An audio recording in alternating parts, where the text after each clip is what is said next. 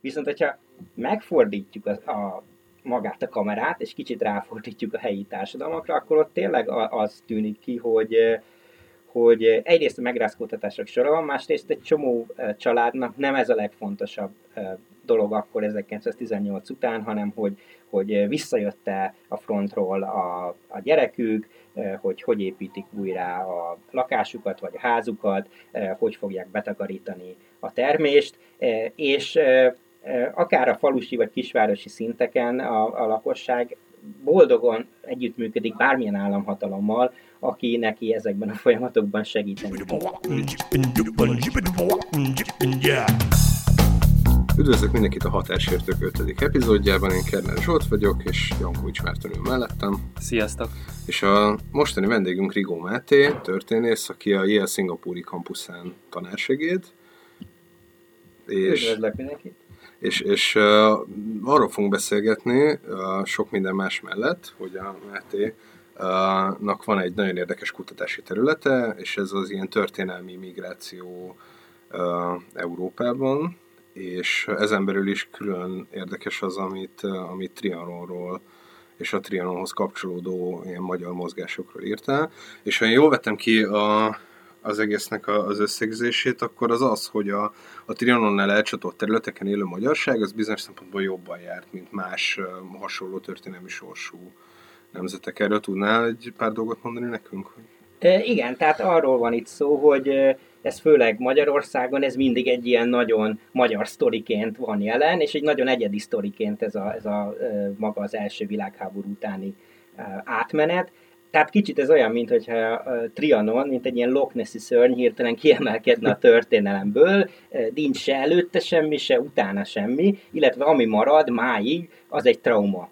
Tehát, hogy ezt csak így traumaként lehet megélni és elbeszélni, míg igazából az az érdekes, hogyha visszamegyünk a, a korabeli levéltárok tanulmányozásába, hogy azért ez egy elég nagy európai történet volt, és traumák sora, hogyha így vesszük, illetve megrázkódtatások sora 1914-től, ami egész Közép-Európa, de akár Európa társadalma átment, amiből egyik ez a háborút lezáró békeszerződéseknek a, a, a, a története. De alapvetően a könyvem, amit most írok, az 1914-ben indít, sőt a 19. század végén indít, és azt nézi meg, hogy ezek a vitatott határrégiók, mint például Erdély, a Kárpát-medencében, de ott van Elzász, Lotaringia, például Nyugat-Európában, hogy élték meg ezt a elég, valóban elég turbulens évtizedet, és valóban, ahogy mondtad is, hogyha ezt egy kicsit európai vagy tágabb keretben nézzük, nem is biztos, hogy, hogy a magyar társadalom jött ki ebből a legrosszabbul, illetve nem is biztos, hogy csak így kell, vagy kéne erről beszélnünk, mint egyfajta trauma forrása. És mi az, amiben, amiben jobban jöttünk ki másokhoz képest? Vagy elsősorban, amikor magyar társadalomról beszélsz, akkor még az ott élő, tehát az elcsatolt területeken élő magyarokról beszélsz? Igen, akár az elcsatolt uh, magyarokról beszélek, hát ugye itt arról van szó, hogy, hogy ezek a sztorik, amiket akár, uh, akármilyen politikai vágyazottságú általános iskolában vagy gimnáziumokba vagy akár az egyetemeken is tanultunk, eh, mind nagyon eh, fölülről lefele tekint erre az egész sztorira, tehát a magyar állam felől meséli el ezt a történetet, és hát a magyar állam felől valóban nagyon nehéz másként elmesélni, mint egy iszonyatosan nagy trauma. Hisz, ugye tudjuk, a területek több mint kétharmada a lakosságnak, több mint fele a magyar lakosságnak, egy jelentős része eh, valóban más országhatárok közé kerül. Viszont, hogyha megfordítjuk a, a magát a kamerát, és kicsit ráfordítjuk a helyi társadalmakra, akkor ott tényleg az tűnik ki, hogy hogy egyrészt a megrázkódtatások sora van, másrészt egy csomó családnak nem ez a legfontosabb dolog akkor 1918 után, hanem hogy, hogy visszajött-e a frontról a, a gyerekük, hogy hogy építik újra a lakásukat vagy a házukat, hogy fogják betakarítani a termést, és akár a falusi vagy kisvárosi szinteken a, a lakosság boldogan együttműködik bármilyen államhatalommal, aki neki ezekben a folyamatokban segíteni tud. Mert ugye fejben mi egy csomószor azt képzeljük, hogy akkor az történt, hogy itt egy csomó magyar elcsatoltak, akiknek onnantól kezdve szerbekkel, románokkal, szlovákokkal kell együtt élnie, miközben ezek az emberek az évszázadok óta szerbekkel, románokkal és szlovákokkal éltek együtt, csak az országot nem így hívták. Persze, persze. Tehát, hogy ez így van. Másrészt, hogy ugye az van, hogy Kelet-Európában azért elég gyenge államok jönnek létre. Tehát a, a, az az egyik hiba, hogy mindig ezeket a túl komolyan vesszük a nackósokat, ahogy így belső történészként szoktuk hívni a nacionalista aktivistákat. Tehát, hogy nem kell mindent komolyan venni, amit egy román politikus mondott a 20-as években, hanem meg kell nézni, hogy, ahogy te is mondod, egy faluba, egy városba hogyan működött ez az együttműködés, vagy akár a konfliktusok eh, hogyan működtek, és igazából azt látjuk, hogy egy csomó eh, nem várt szövetség van románok, magyarok, akár mondjuk Kolozsvár esetében között, többek között egy ilyen regionális alapon, hisz az erdélyiek nagyrészt utálták a betolakodónak vélt bukaresti románokat, akik pozíciókat foglalnak el. Ezzel együtt természetesen sok magyar-román konfliktus is van, én nem mondom, hogy ez nem volt, de hogy nem ez az egyetlen sztori, amit itt el lehet mondani. És mondjuk, ha említetted Elzász Lotaringiát, amivel ilyen összehasonlítást is csinálsz, ott mondjuk mik a legfőbb különbségek, vagy ott hogy zajlott ez, mert erről például a, ugye Trianonnal ellentétben nagyon kevés szó esik nálunk. E, igen, részben azért esik nagyon kevés szó, hisz ott a franciák e, vonatra ültetnek és eldeportálnak százezer német németet, aki ott kisebbségi. És ez az, amit, ami a románok fejében meg se fordul, hisz diplomáciailag ez egy lehetetlen dolog. Ugye a kelet-európai kisebbségeket védik egyrészt később a kisebbségi szerződések, másrészt nincs elég ereje ennek az államnak, hogy ennyi lakosságot megmozgasson. Ugye Erdély egy jóval nagyobb régió, Csehszlovákia is gyakorlatilag jó részben kisebbségekből álló ország, nem lehet ezeket úgymond eldeportálni, tehát innen jön az, hogy visszatérek a kérdésre, de miért van az, hogy tulajdonképpen a kelet-európai kisebbségek jobban jártak? Mint a német kisebbség. Ugye a Versailles béke... Nem deportálták őket. Nem deportálták őket, tehát a, a Versailles béke az elnézőbb Németországgal, mint Trianon Magyarországgal, de a német kisebbségeknek nincs bocsánat. Aha. Mondjuk az egy elég alacsony mérce, hogyha úgy nézzük, hogy mi jó nekünk, hogy deportáltak-e minket, vagy sem, tehát hogy azt könnyű megugrani. Uh, igen, de hogy uh, tehát, uh, előzések sincsenek, azt látjuk, hogy ezek az államoknak a legfőbb célja, akár a szerb szlovén kiválság, akár Románia, akár Csehszlovákia, hogy fölálljon valahogy az állam. És ők boldog-boldogtalan fölvennének, tehát ugye Erdélyt is ugye, újra a magyar tanítók töltik meg, a MÁV alkalmazottainak jelentős része ugyanaz. Akik elmennek, az valóban ez a megyei városi közigazgatás, főispán, alispán, tehát a, gyakorlatilag a, a monarchia alatti adminisztrációnak az elitje, és mivel ők elég jól beágyazott csoport, ők formálják a mi kollektív memóriánkat is a traumán keresztül. Tehát az előzött földbirtokosok, mm. akiknek valóban az összes földjét elvették, de ez is egy, ugye, egy, egy furcsa sztori. Ott van például Bánfi Miklós, aki ma, magyar külügyminiszter 20-as évek elején. És az egyik legjobb könyv jelent meg az utóbbi években, azt hiszem Erdélyről, magyar nyelven a Bánfinak a, a, a naplóiból igen, vagy hát neki van ez az Erdély trilógiája, Igen. ami angolul is egy, egy, egy rendkívül olvasmányos munka, de hát egy iszonyatosan nacionalista munka, és ugye ezt már, amit elfelejtjük, ezt azt hiszem 36-37 körül írja Bánfi, ezt már mint román állampolgár írja, hisz a volt magyar külügyminiszternek tesznek egy dílt, és azt mondják, hogy te, ha te román állampolgár leszel, és leteszel a hűség, és a román királyra, akkor visszakapod a birtokaid hmm. részét, és természetesen a volt magyar külügyminiszter boldogan leteszi az alkut, és közben írja ezeket a magyar traumáról igen, és ez, ez ugye ezért nem egy hangsúlyos vonal, például a naplójában se, hogy ő felvette utána a román állampolgárságot. És, és amúgy azt mennyire érzékeled most, mert ugye mondtad erről ezt a Loch Nessi szörnyet, hogy így kiemelkedik a történelemből, és így nem lehet se előtte, se utána semmivel összefüggésbe hozni. Ebbe így most, ahogy közeledünk a száz éves, meg is mm. ilyen szimbolikus évforduló felé, meg ugye most már is sorra jöttek az első mm. világháborús uh, uh, ilyen évfordulók, kicsit több szó esik erről.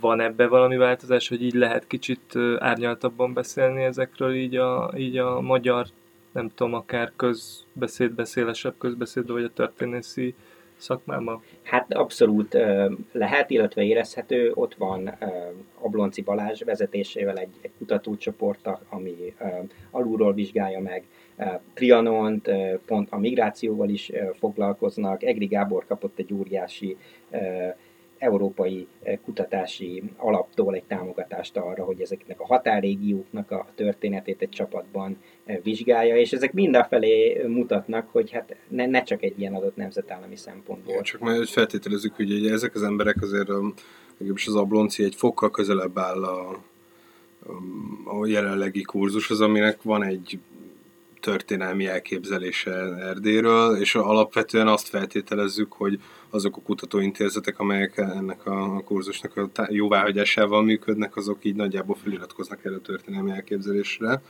De akkor ezek szerint, hogyha, hogyha nem teljes egészében, és nem csak a magyar állam szempontjából így ilyen geopolitikailag értékeljük az egészet, hanem kis közösségekben, meg és akkor, akkor létezik ilyen objektív kutatás, meg vita Trianonról.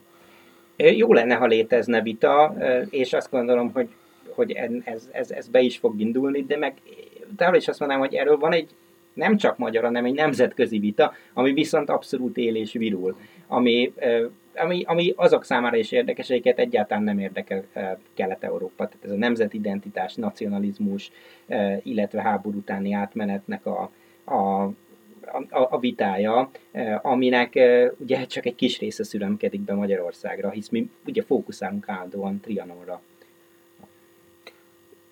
Nekem van egy ilyen, ilyen elég régi mm, szórakozásom, hogy ugye tök érdekes, hogy innen, hogy nézzünk az Erdélynél, vagy a Erdélynél, Trianonnál elcsatolt területekre, uh, és, és tök más onnan nézni, és nyilván a vajdasági magyaroknak ez egy nehezebb uh, dolog volt, de hogyha mondjuk elmész Belgrádba, a, a Kelemegdánba, a, a, ami a Nándorférvári erőd mm. maga, akkor ott egyrészt látsz egy szobrot, ami egy nagyon vicces szobor, mert az van ráírva, hogy úgy szeretjük a franciákat, ahogy ők szerettek uh-huh. minket, 1920, uh-huh. és közvetlenül mellette áll egy, egy hunyadi emléktábla, uh-huh. és a szer, tehát hogy az az érdekes, hogy Hunyadi ugye, akinek pont most épített vagy pont most adtak át a Szoblet Zimonyban, ami uh-huh. látszik a Kelemegdán, hogy a kötök, ez közvetlenül Belgrád mellett van, hogy ő szerb nemzeti hős is, uh-huh. ugyanúgy Jánkó Hunyadi néven, és hogy, hogy mennyire nem veszük tisztába azt Magyarországra egy csomószor, hogy ezek a, a határon túli szereplők, ezek egy csomószor így keverednek a,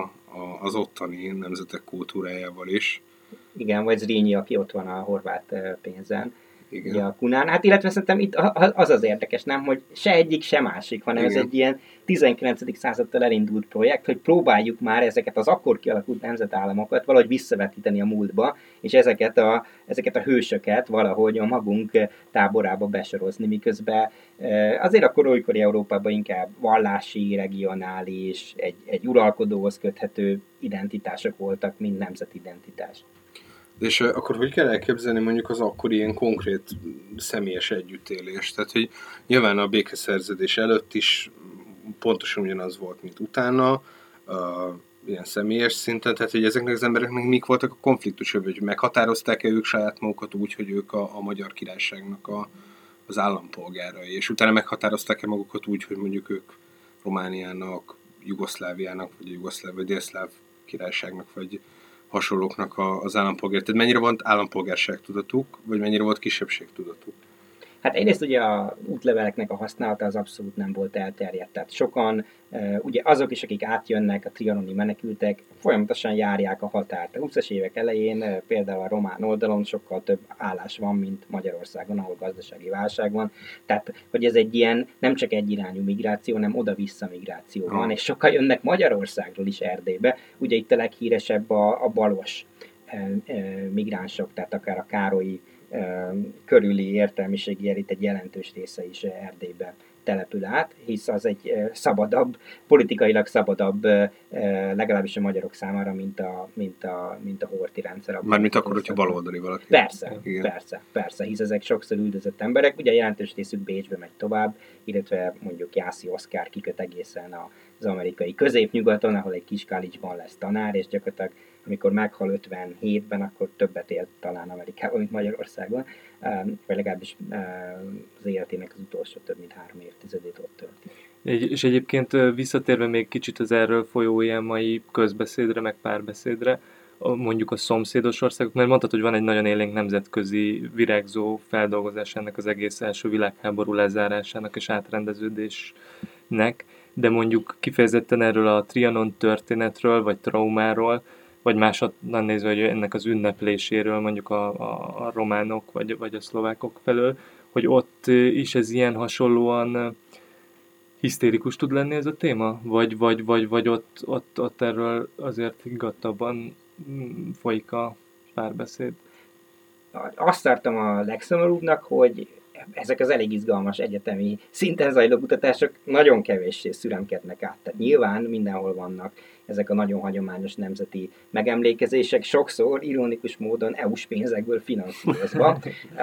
Tehát erre mondjuk az egyik jó példa, van egy francia első világháborús múzeum, ami még a Sarkozy jobb középelnök védnöksége alatt jött létre Párizs mellett a frontvonal környékén. Egy hipermodern japán épület, posztmodern acéllemezekkel burkolt, tehát tényleg úgy érzi magát az ember, mintha itt most valóban a jövő története kezdődik, hogy belép a múzeumba, és amikor elkezdődik a tárlat, látja, hogy ez egy teljesen hagyományos kiállítás, ugye hol kezdődik az egész első világháború története, 1870 francia-porosz háború elszász elcsatolása, mint ok 1914-hez. Tehát, hogy ez nem egy kelet-európai sajátosság, inkább azt tartom furcsának, hogy az Európai Unióban ezek a e, nagyon is nemzetállamközpontú emlékezések, mint amit a Várkert bazárban is láthatunk, ezek e, élnek és virulnak.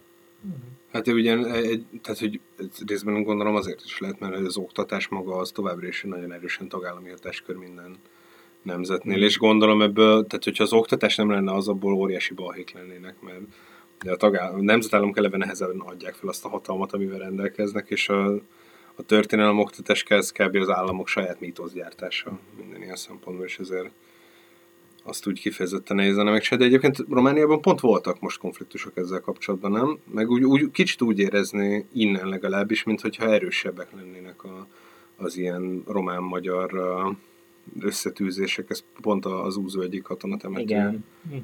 miatt, amiről így tök sokan panaszkodtak akkor is, amikor Erdélyben voltunk a, a pápa látogatáson, uh-huh. és akkor már előre mondták, hogy hát ez így nem, uh-huh. nem tetszik, de hogy ezek az ügyek például akkor is voltak, vagy ez, ezek ilyen ciklikusan visszatérő?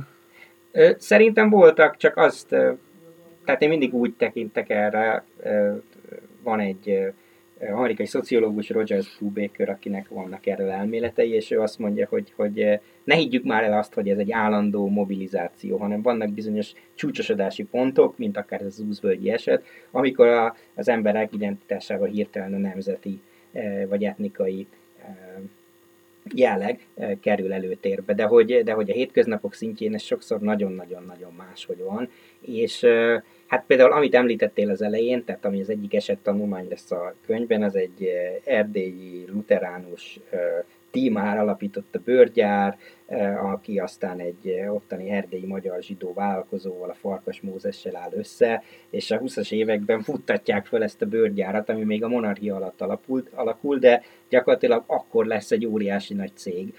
És miért? Mert hogy beveszik a volt román miniszterelnököt, aki egyébként zárójelben korábban a magyar parlamentben ül, mint parlamenti képviselő, úgy hívják, hogy Vajda Vojvod Sándor, vagy Alexandru Vajda Vojvod románul, beveszik az igazgató tanácsba, tehát hogy ott a helyi szinten sokkal inkább arról szól a dolog, hogy hogy tudjuk ezt a gyárat megint üzembe hozni, és az emberek is így tekintenek rá, tehát például 19-ben olyan petíciókat kap a cég, hogy építsék már meg a villamos vonalat Kolozsváron, hisz nekik van pénzük egyedül, tehát a román államnak nincs, a magyar állam már nincs sehol, és ezek a cégek jönnek be, mint egyfajta állam az államban, akiknek tényleg nem az a lényeg, hogy most milyen munkaerőt vesznek föl, hanem hogy egyszerűen helyreálljon a helyreálljon a termelés, és legyen egyfajta kontinuitás. És ez egyébként nem volt egy viszonylag általános jelenség? Tehát, hogyha mondjuk a század első felére gondolok, akkor nekem bevillan egy csomó ilyen nagy magyar ilyen konglomerátum, mint a Weiss von Friedrich. Mm-hmm. Meg, meg hogy mennyire, mennyire így az első világháború után, ami azért egy ilyen baromi nagy cezúrának tűnik, ilyen történelmi cezúrának, ez mennyire egy ilyen új gazdasági elit született akkor, vagy mennyire mennyire maradt meg az, ami előtte volt, mert ugye államok szétestek, nem tudom, Igen. de ennek nyomán ilyen teljesen új sikertörténetek jöttek, tehát például ezeket, amiket te ilyen esettanulmányként vizsgálsz. Igen, tehát az első világháborúnak köszönheti Magyarország az iparosodását, az első nagy iparosodási eh, hullámot a 20. században, eh, nyilván a 19. századtól eh, fejlődik, a magyar állam 1880-as évektől törvényekkel támogatja az iparosodást, de tulajdonképpen mint ez a Renner történet is Kolozsváron, ebből nem lett volna semmi az első világháború nélkül. Tehát ők megkapják a, az óriási állami támogatásokat arra, hogy a kis üzemből csináljanak egy gyárat 1911-be, és mint a legtöbb startup, csődbe mennek. Gyakorlatilag 14 elejére csődbe mennek, de augusztusban hirtelen le kell gyártani bőrmellényeket a orosz frontra igyekvő katonáknak, és hát akkor innen felfut az üzlet, és nekik előnyös is egy, egy alul iparosodott országhoz, mint a Romániához csatlakozni, hisz ott nem kevés bőrgyár van, tehát így lesznek 1930-ra az egyik legnagyobb bőrgyár. Itt most megint nem, nem, tehát nem utólag akarnám akár a területi változásokat is ez alapján jónak vagy rossznak ítélni, csak azt mondani, hogy hát itt azért más olvasatai is vannak. Ennek itt akkor ez az, az átalakuló gazdaság is, nem? Tehát, hogy Románia jól emlékszem, akkor elsősorban mezőgazdaságban, bányászatban volt erős. Talán is az iparosodott területek az pont a, az észak-nyugati részek voltak, amiket elcsatoltak. Igen, hát ugye az érdekes, hogy, hogy ugye megint mi a nacionalizmusra emlékezünk, a két háború közötti Romániából, de ennek van egy gazdasági nacionalizmus ága. Tehát ők azt mondják, hogy hát minek importáljunk a franciáktól. Tehát ők iszonyatos nagy versenyben vannak a franciákkal, és nagyon utálják őket egyébként, tehát ami megint sokszor elsikkad. A románok ugye egy, egy olyan állam, ami három birodalom határvidékén jön létre, az orosz, a, a, az ottomán birodalom, illetve Ausztria-Magyarország, és ők emiatt magyar, magyar, a 19-20. századi magyar elitnél is sokkal érzékenyebbek mindenfajta gazdasági gyarmatosításra, lényegében azért is, hisz uh, ott ugye a fanarióták, tehát ez a görög kereskedő elit az, ami um, dominálja a gazdaságot a 19. századtól, és ők e, ebbe a keretbe ágyazzák bele, amikor a franciák jönnek oda 1920-ba, és mondják nekik, hogy hát át kéne adni például a zsilvölgyi bányákat. És akkor a románok azt mondják, hogy hát mi ezt nem szeretnénk. Tehát, hogy, hogy, hogy van egyfajta gazdasági nacionalizmus, amiből kik profitálnak, azok profitálnak, akiknek már eleve van gyáruk. Tehát például a renderék. Tehát, hogy a román gazdasági protekcionizmusból a kisebbségek tehát a zsidók, a magyarok és a németek, akiknek a kezében van a legtöbb üzem, profitál. Ami megint csak elsikkad. Tehát itt nem csak egy ilyen belső őrségváltásról van szó, mert ez is van, de ez inkább a 30-as évek második fele már a fasizálódó román állam kezdi el ezeket. Ezért pont azt akartam mondani, hogy ezek azért így vált, tehát hogy, hogy lehet, hogy van egy éppen adott állapot, amikor ez jó a kisebbségeknek, de ugye amint az állam észhez kap, és elkezdi kiépíteni a saját irányítását az új területek fölött, akkor azért így eszébe fog jutni mindenkinek. Hogy... Vagy amikor egy újabb válsághelyzet jön, és kell valakikre mutogatni, gondolom, hogy kik miatt hát, Gondolom, ez inkább a, a jobb időszakban megy, hogy amikor kontrollod van a gazdaság fölött, akkor rájössz, hogy akkor mégse a magyaroké legyen, mert az összes gyár, nem legyen a románoké, mert az hosszú távon szerencsésebb. Hát, ami gyakorlatilag Magyarországon most történik, ugye tíz évnyi folyamatos gazdasági növekedés után rájöttek, hogy akkor lehet, hogy most mégsem a külföldi tőkének kéne elsőbséget élvezni, hanem legyen magyar kézben az összes cég, mert az nekünk hosszú távon sokkal jobban jön. És akkor, hogyha válság van, akkor meg könnyebben áramlik be külföldi tőke. Uh-huh. Igen, nem, bocs, nem, én igazából most ezen igen, egy kicsit másra gondoltam, csak erre a bűnbakképzésre, tehát hogy az ilyen kisebbségekkel igen. kapcsolatos feszültségek... Hát az politikailag igen, nyilván hasznos. politikailag felerősítheti az, amikor éppen valami rosszul megy, és akkor, és akkor ezt ki lehet igen, ki lehet PC-zni valakiket. Uh-huh. Van viszont egy, egy nagyon fontos utolsó kérdésem még a, a, a Trianon kérdéshez, mielőtt elkezdenénk másról beszélni, hogy szerinted ezeket az ilyen traumákat, meg konfliktusokat mennyire gyógyítja az Európai Unió, meg, meg mondjuk a Schengeni határrendszer, hogyha ha, ha így történelmi távlatban nézzük. Tehát, hogy azt látjuk az utóbbi időben Magyarországon, hogy ugye részben ennek a mostani kormánynak is köszönhetően nagyon nagy arányban jön a, a románia-magyar értelmiség, fiatal része vissza Magyarországra, tehát kifejezetten sokan dolgoznak a Nemzetgazdasági Minisztériumban, egy csomó, csomó államvezetési hez kapcsolódó helyen, MNB-ben, tehát így van egy ilyen tök erős agyelszívás Erdélyből. És, a kulturális intézmények élén is. Igen. És ez nyilván nem csak arról szól, hogy, hogy fetisáz, na, hogy fetisizálna ez a kurzus a Erdélyt, bár részben erről is szól, de hogy, hogy arról is szól, hogy szabad a mozgás az Európai Unión belül, és ezért az, az elcsatolt állampolgárok átjöhetnek hozzánk dolgozni. Ez egy jó dolog akkor ezek szerint történelmi szempontból.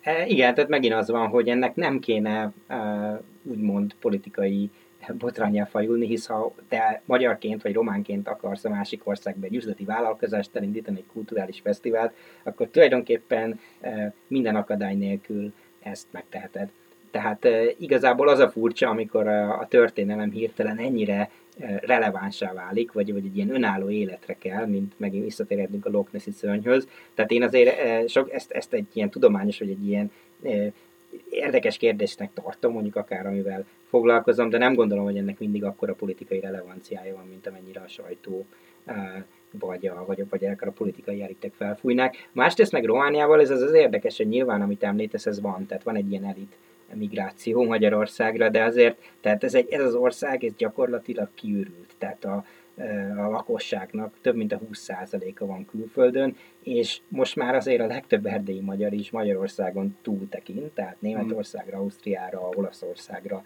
bárhova, hisz bárhova máshova kimehet, és meg is van a lehetősége, és ugye a románnak nem ez még inkább ez van, tehát gyakorlatilag a, a, a munkaerőpiacnak az ötöde hiányzik. Tehát ha nálunk 6-7 százalék a kivándorlás, akkor ott 20 százalék fölött van, és ezek csak a hivatalos számok. Uh-huh. És hogyha most egy picit átevezünk a másik témára, amiről akartunk veled beszélgetni, akkor mondjuk engem tökre érdekel, hogy Szingapurban, amikor mondjuk gondolom tanítasz ilyen uh-huh. erről a témáról is, vagy beszéltek, mennyire érdekli az ottani diákokat az, hogy mi volt száz évvel ezelőtt mondjuk Kelet-Közép-Európában, meg hogy történtek ezek a dolgok, hogy mi ez a viszonyuk? Uh-huh. Hát az a jó, hogy én előtte Amerikában tanítottam, és ott azért mindig egy ilyen kurzus, akár az első, második világháború történet, ez automatikusan megtelt, hisz hát ez, ez, ez ugye úgy tekintenek ők is rá az amerikák, mint az ő történelmüknek a mm. része. E, míg Ázsiában ez egyáltalán nem olyan egyértelmű, hogy mi a fenének tanuljunk egyrészt Európáról, tehát e, igazából ez egy nagyon termékeny helyzet, mert nekünk állandóan ki kell találnunk azt, hogy mi az, amitől érdekes lehet ez a kurzus. Én ezt úgy szoktam megközelíteni, hogy azok a globális folyamatok, amik máig jelentősek, akár a hidegháborútól kezdve, akár a, mondjuk a jobb vagy a baloldali ideológiák születése, ez mind Európából indul. Ez nem azt jelenti, hogy ennek csak európai gyökerei lennének, de ha megnézzük az első vagy a második világháborút, ezek mind gyakorlatilag nem is Európából, Kelet-Európából induló folyamatok voltak. Egyébként valamennyire érthető, hogy hogy őket kevés, mert hogy az ázsiaiakat kevésbé izgatja fel Európa, hiszen hogyha csak azt nézzük, hogy a magyarokat mennyire érdekli Ázsia, mondjuk Igen. akkor a legtöbb magyar az még a kínai-japán ellentéttel sincs tisztában, ami mm. talán az egyik leg, legevidensebb az összes közül, nem, hogy a nüanszosabb. Ez igen, ez a hírfogyasztási szokásokon is látszik azért, hogy mondjuk egy, egy Indiában mi történik, vagy, vagy nem tudom, tényleg így a távol-keleten az valami nagyon extrém dolognak kell lenni. Tehát talán még egy ilyen, hogy most Hongkongban ilyen mm. giga tüntetések zajlanak, ez átlépi az inger küszöböt, de mondjuk nagyon sok minden meg egyáltalán nem. De, de kezdjük egy kicsit az elejéről, tehát hogy azt mondtuk, hogy a, a IL Szingapúri kampuszán uh, vagy tanársegéd, de hogy, uh, hogy miért van a élnek szingapúri kampuszán? Igen, ez egy, ez egy jó kérdés. 2011-ben um, indult ez az egész um, sztori, és uh, egyrészt a Yale akarta a saját oktatási kínálatát nemzetközi vétenni. Á, azt mondjuk egy gyorsan még azoknak, akik esetleg nem tudják, hogy Yale az egy nagyon híres amerikai, amerikai Ivy League egyetem, az elitemi egyetemek egyike. Igen, és az első egyetem volt ebből a Borostyán ligából, vagy Ivy League-ből, ami külföldön alapított kampuszt, egy kísérleti jelleggel. Tehát ugye most nagyon sokszor esik Magyarországon is, hogy az oktatásnak rentábilisnek kell lennie, és hogy ennek alapvetően a tandíjakból kell megélnie. Tehát nálunk nagyon magasak a tandíjak, de nem abból élünk. Tehát itt igazából egy jó egyetem sose lehet rentábilis, és ezt szerintem fontos, hogy leszögezzük, hanem ez igazából tényleg egy befektetés a jövőbe, és egy ilyen kísérlet a Szingapúr részéről is, aki a, a fundingnak a nagy részét adta, hogy milyen az, vagy mire jó az, hogyha egy ilyen klasszikus humanista műveltséget ötvözünk az ázsiai hagyományjal, és mondjuk lesz egy olyan egyetemet végzett értelmiségünk, aki egyszerre járatos Arisztotelészben és a konfuciánus filozófiában vagy irodalomban. És a kelet-európai történelemben. És a kelet-európai és a nyugat-európai történelemben. igen, tehát nekem például a legtöbb órám olyan, hogy, hogy egyszerre van benne mondjuk keleti és nyugati szöveg. Nyilván ez az én részemről is egy tanulási folyamat eredménye volt, tehát van egy ilyen modern társadalom emelet óra, amit minden hallgatóknak fel kell venni. Most az nem csak a hagyományos Max Weber, Tocqueville, Durkheim, Marx, hanem benne vannak kínai szövegek, Ganditól olvasunk. Hisz, hát ugye az az, az egésznek a lényege, hogy tehát az európai kultúra az nem csak nem Európának a tulajdona, illetve a dánok nem feltétlenül vannak közelebb Dantéhez, mint mondjuk a kínaiak vagy a malájok. A, van, ha jól emlékszem, akkor ez az egész ilyen nyugati nyitás Szingapurban, ez úgy történt, hogy a, beszélgettem erről a CEU egyik rektor helyettesével egyszer, hogy hogy Szingapurban megpróbálták megcsinálni ezt az ilyen kicsit nacionalistább államileg irányított oktatást, és aztán nem hozott olyan kutatási eredményeket, mint amit feltétlenül vártak, és mivel a szingapúri kormányzat az ugyan eléggé autoriter, de hogy ilyen szempontból tök pragmatikus, ezért úgy döntöttek, hogy jó, ha ez nem működik, akkor legyen az, hogy megnyitjuk a, a nagy amerikai egyetemeknek a kaput, és, és kifejezetten az ilyen kutatóközpontok eredményeire fókuszálnak. Jól emlékszem? Igen, tehát valóban arról volt szó, hogy a szingapúri oktatás jelentős része az a mérnöki tudományokra, illetve a természettudományokra összpontosított, hisz egy ilyen nagyon klasszikus 20. század közepi technokrata szemléletben indultak ki, hogy legyenek mérnökeink, akik értenek a mérnökséghez. Csak ugye ők is arra jöttek rá, hogy a, a menedzseri szinten meg mindig amerikai, vagy európai, vagy, vagy, vagy ezeken az egyetemeken képzett embereket kell fölvenni, hisz a kreativitásba, vagy ezekbe a, a, az interdisziplinárisabb soft skill-ekbe a helyi munkaerő nem képzett, akkor nem mennek vele sokra. De visszamennék, tehát ugye nem mindenki ismeri Szingapurt, ez egy 5,5 milliós városállam, ami 1965-ben jött létre, lényegében egy nagyobb államszövetségből, Malajziából kiválva.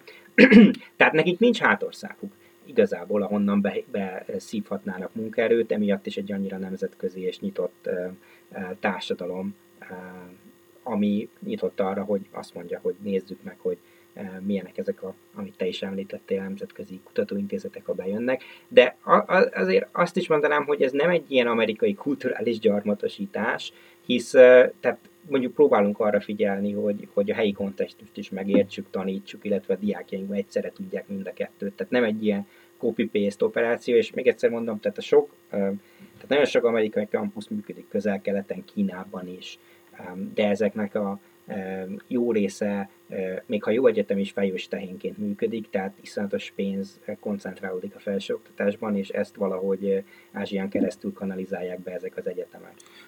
Szingapúr ez egyébként szerintem ezért is tök érdekes téma, mert ebből a szempontból viszonylag egyedülálló a, a távol-keleten, hogy ez mindig egy ilyen iszonyatosan pragmatikus hely volt egy csomó szempontból, és a, tehát, hogy egyszerre ilyen hiperlibertariánus, mm. tehát, hogy iszonyatosan szabad a vállalkozás, alacsonyak a rárakódó költségek, tök jól lehet kereskedni mindennel, de közben meg, hogy ilyen, ilyen brutálisan szigorú szabályok vannak, egy csomó minden más, hogy tilos rágózni például, meg ilyenek. Lehet rágózni, csak nem tudod megvenni a rágót, tehát én importálom a saját rágómat a csomagomban, de lehet. Tehát valóban, de ne, nem, nincsen büntetés, hogyha rágózol. Nincs, tehát hogy, hogy alapvetően nagyon alacsony a, a, a a, bűnözési, különböző bűnözési ráták nagyon alacsonyak, de nem a drákói törvények miatt. Tehát valóban vannak ezek az elrettentő törvények, csak ezek még brit gyarmati törvények a jelentős része, akár a be nem tartott homoszexualitás elleni törvénykezés, akár az ugyancsak be nem tartott drogok elleni szigorú törvénykezés. Volt most de... egy elég komoly botrány, nem? Ha jól emlékszem Szingapurban, hogy a a remé, nagyon remélem, hogy nem keverem a hongkongi ügyel, de hogy, hogy volt egy lista az AIDS Igen, ami kikerült, ami kikerült, Igen. egy, egy, én sem vagyok benne egészen az ügyben, hát ott ugye az volt a, az érdekes, hogy személyes adatai kerültek ki Igen. azoknak, akik, akik akik ebben érintettek, de hát mondom, az államalapító Likván unokája az egyik helyi meleg mozgalomnak a véd. De, de azt mondod, hogy ezeket akkor nem tartják be, tehát hogy mondjuk ezek a, a említetted a drákói drog ellenes törvényt is, hogy az is akkor tehát, hogy, hogy nincs, nincs, nincs az a szigor, mint mondjuk Kínában ezzel kapcsolatban? Nincsen, tehát ha mondjuk egy külföldi oktatót, egyetemi oktatót drogozáson érnének, akkor azt, valószínűleg az történne, hogy felhívnák a állampolgárságához tartozó követséget, és mondanák, hogy hát holnap 11 órakor deportálni fogjuk ezt és ezt az illetőt, és akkor ez egy jelzés arra, hogy hát az országból addig vonjátok ki, légy szíves. Tehát, hogy nem érdekük alapvetően botrányokat csinálni. Tehát megint visszakanyarodnék egyébként Trianonhoz. Tehát sokszor ugye ezt is ilyen felülről lefele értelmezzük, hogy vannak a törvények, De ugye igazából történészként engem az érdekel, hogy, hogy ezeket hogy tartják be, hogy játsszák ki az emberek. És valóban el lehet mondani, tehát én például járok fallabdázni egy helyre, ott egyszer csütörtök reggel helyett kedreggel akartunk menni, ez ott van a, a Balakó negyedbe, a lakom, és teljesen üres volt a pálya kedreggel, oda mentünk, és mondtuk, hogy hát akkor átraknánk az időpontot, meg hogy nem, mert el kell menni a, a lakóparkot felügyelő bizottsághoz, és ott kell három nappal előre átrakatni az időpontot. Wow. E, és, és természetesen haza kellett mennünk, és egy, egy, egy ütést nem tettük aznap reggel a pályán. Tehát ezt csak miért mondom? Azért mondom, hogy egy olyan társadalom, ahol te is mondtad, ugye erre az autorita jellegre, hogy alapvetően nincsenek ezek a szabadságnak kiskörei nem érvényesülnek, az emberek nem mernek saját hatáskörbe akár egy olyan jelentős kérdésről is, mint hogy kinek adjuk ki a teljesen üres squash mm. pályát, dönteni, hisz attól félnek, hogy uh, lekapcsolják. Ez a, a, azért nagyon érdekes, hogy ennek ellenére, mert ugye azt gondoljuk ezekről a típusú ö, ö, dolgokról, hogy akkor ez, ez a hatékonyságot teljesen megöli, amikor az emberek nem mennek autonóm módon gondolkodni, ilyen kis mikro És szinteken, de hogy közben meg hát az egyik leg... Ö, mégis hát az ilyen gazdasági mutatók meg minden alapján egy ilyen hiperfejlett izé, egész világgazdaságot magába szippantó helyről beszélünk. Még Tehát, hogy a hatékonyságnak nem az ellentéteként gondolunk rá mégsem. És egy csomó szempontból a kulturális teljesítményére is teljesen oda vannak. A, nekem a kedvenc ilyen, ilyen podcast hoztam, Tyler Cowan, teljesen szerelmes ebbe az egész országba, bár ő ugye enyhén, enyhén autista talán, és, mm. és a közgazdaságtan érdekli alapvetően, úgyhogy mhm. a, azt tekinti kultúrának. Igen, valószínűleg nekik tökélet. De nem, hát kulináris szempontból, mm. zene szempontjából, így mindenből, csomó mindenből mm. tök jó minőségű állít elő Szingapúr. Csak gondolom, ott nem működne az, mint Budapesten például, hogy akkor összejössz a város közepén egy kocsmában, és kitalálsz valami, valami ötletet. Sok minden működhet, igen, valószínűleg jóvá kell hagyni, meg a legjobb én, startupok mindig akkor jönnek. Igen, igen, igen. De, ja, ja, ja, ja, ja, ja, ja. Én azért azt gondolom, Marci, visszatérve, amit igen. mondtál, hogy azért ez a hatékonyságnak a rovására megy, csak ugye annyi más dolog egyenlíti ki ezt a, a helyi társadalomnak a nem túl nagy hatékonyságát, hogy, illetve ugye azt, hogy sok mindent lehet felülről lefele könnyen átverni, hisz a gazdaság is eléggé összpontosított, tehát gyakorlatilag ez egy városállam. De igen. A, ugye arról híres még Szingapúr, hogy uh, talán a világon az egyik legjobb ilyen administratív szférája van, hogy ez, ez, tényleg egyik a kevés helynek, ahol a, az egyetemekről az ilyen leg, legjobb, meg legértékesebb végzősök azok, azok nem a privát szférában mennek irgalmatlanul sok pénzt keresni, hanem a, a közszférába irgalmatlanul sok pénzt keresni. Tehát Igen. ez a titka, hogy egyszerűen iszonyatosan sok pénzt fizetnek nekik? Hát egyrészt az, meg amit mi is látunk, és emiatt a, ugye ez a jegyinflációnak hívják nálunk, tehát hogy ha én valakinek ugye a ugye betű értékelési skála van, az A a legjobb, a B az mondjuk a 4-es, 3 negyed, C-t kevesen kapnak, de ha mondjuk én B pluszt adok valakinek, akkor ez az élete végéig meg fog látszani a fizetésén, hisz amikor belépsz, amit te is mondtál az állami adminisztrációba, akkor a jegyeid átlaga alapján alap, állapítják meg a kezdő fizetésedet. Wow. De emiatt ugye elég könnyű ott tanítani, hisz mondjuk azzal, hogy elolvassák a feladat olvasmányokat, megírják a leckét, nincs, nincs semmi gond. Én például sokkal jobban élvezem ezt az ázsiai társaságot tanítani, mint mondjuk a amerikai nagyon gazdag felső középosztályt a Cornell Egyetemen, ahol meg pont a motiváció volt a kérdés, hisz... Tehát akkor a fehér, de, fehér privilege az még mindig elkényeztetettebb, mint a, az ázsiai privilege, tehát hogy a gazdag fehér mm, elit Amerikában az ezek szerint kevésbé motivált az előretörésre. Pedig azért Szingapurban is van nagyon gazdag elit. É, igen, igen, igen. A...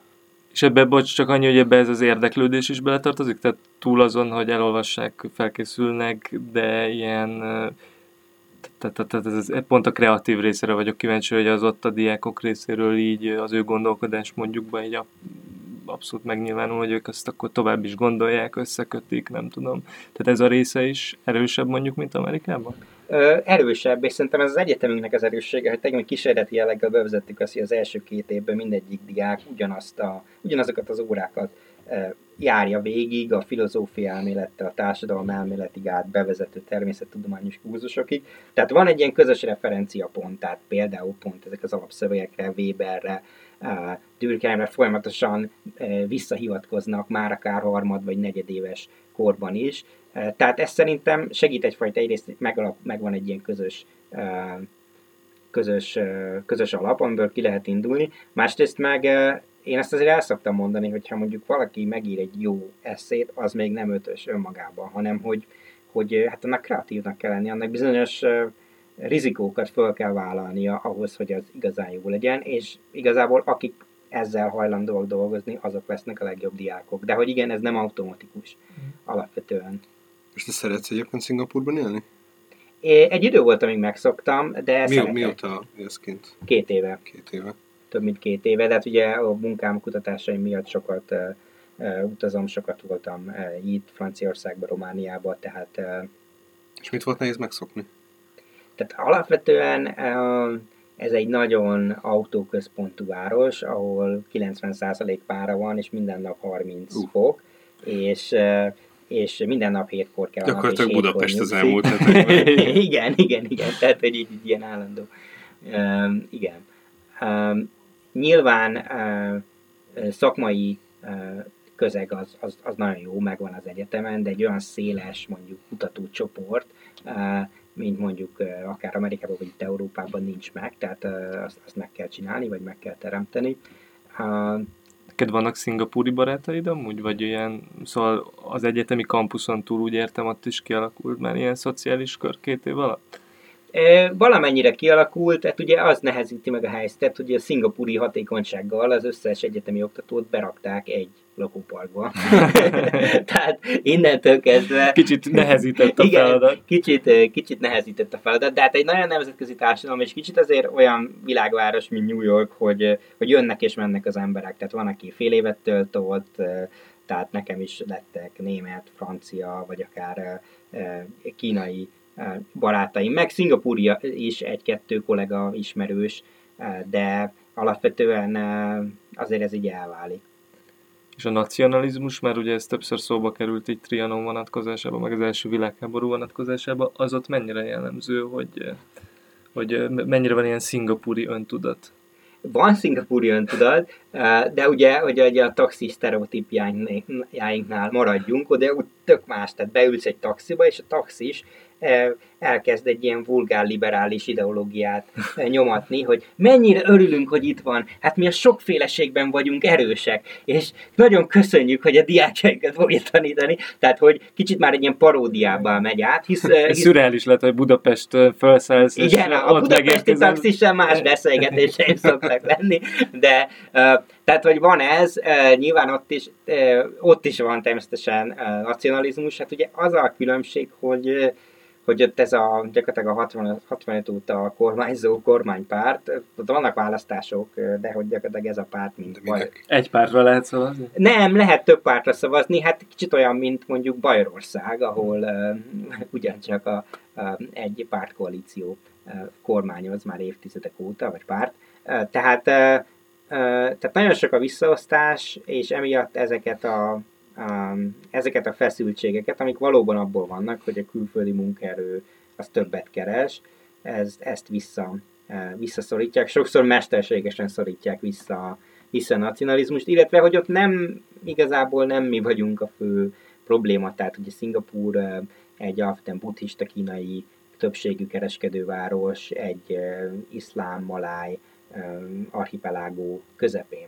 Tehát, hogy ott, hogyha a probléma adódik, illetve Kína a másik nagy kérdés, hogy ugye Kínával mi van, illetve mi lesz. A, és mi a kedvenc dolgod Szingapurban? Most már közeledünk így a beszélgetés vége felé, úgyhogy ilyen könnyedebb témákról beszélünk, Aha. inkább a nacionalizmus helyett. Mondhatsz ételt, bármit. Igen, én azt szeretem, hogy, hogy a helyi kajádákban szinte mindig a, a nap minden szakába nyitva találod, el tudsz menni, és konkrétan 3 és 4 dollár közötti összegér iszletesen jó ételeket, indiai, kínai, maláj tudsz enni, hogyha ilyen kettőkor akarod levágatni a hajad, akkor ezt el tudod. Ezek lenyomott árak egyébként? Vagy ez a Nem, hanem itt arról van szó, hogy ugye egész délkelet tele van ezekkel a street food Aha. Jellegű dolgokkal, amit Szingapurban, mivel amit említetted is rendkívül szervezett állam, annó benyomták ezekbe a piacokba, ahol most mindenkinek van egy ilyen kis bódéja, és akkor ott főzöget, és ellenőrzik őket meg, tehát sos semmilyen ilyen gyomorbántalmam nem volt ezzel kapcsolatban. Tehát ugye ez azért emelném ki, hogy teg van egy ilyen kettős piac része a dolognak, hogy el lehet menni a nem tudom hány Michelin csillagos étterem egyikébe is, és mi is mindig oda visszük, a, vannak ilyen egyetemi meghívott vendégeink, de alapvetően az étel nem feltétlenül jobb, mint ezekbe a kifőzdékbe. Hát ott van az egyik kifőzde, a, ami Michelin csillagot kapott, és ugyanazt a 4-5 dolláros menüt hozza wow. azóta is. Van egy visszatérő kérdésünk, amit minden meghívottnak fölteszünk, és az pedig az, hogy, hogy mondj nekünk három darab könyvet létsz, amit vagy most aktuálisan olvasol, vagy pedig közelebb viszi az embereket a megértéséhez annak, amivel foglalkozol. Uh-huh.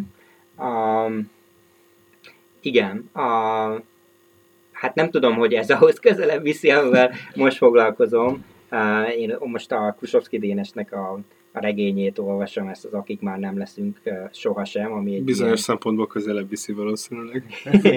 igen. Um, tehát ami tulajdonképpen a, a mi generációnkról is szól, a, az elmenőkről és az itt maradókról, ennek az egész vagy elveszett, vagy el nem veszett generációról, amit igazából jónak tartok, hogy erről megindul egyfajta, megindul egyfajta közbeszéd. Mm, sok 89-el kapcsolatos tudományos cuccot olvastam még mostanában, akkor nem is tudom, hogy magyarul ez a Budha kisúlya, Viktor Pelevin uh-huh. regényeit olvastam, és hármat kell. Mondd az többet is, ez sose baj. Aha. Um, Kevesebbet nem engedjük csak. Uh-huh. Uh, alapvetően, uh, amit ajánlanék mindenkinek, az mondjuk uh, Tarazarának a, a, a munkája, egy történész, aki rendkívül olvasmányosan ír el a korszakról.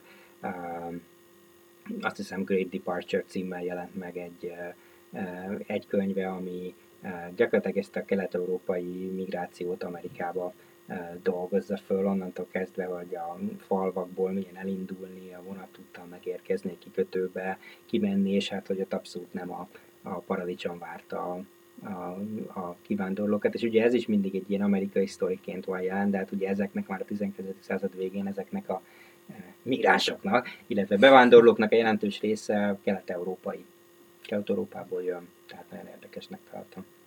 Rendben, hát akkor köszönjük, hogy eljöttél, és köszönjük, hogy meghallgattátok. Sziasztok!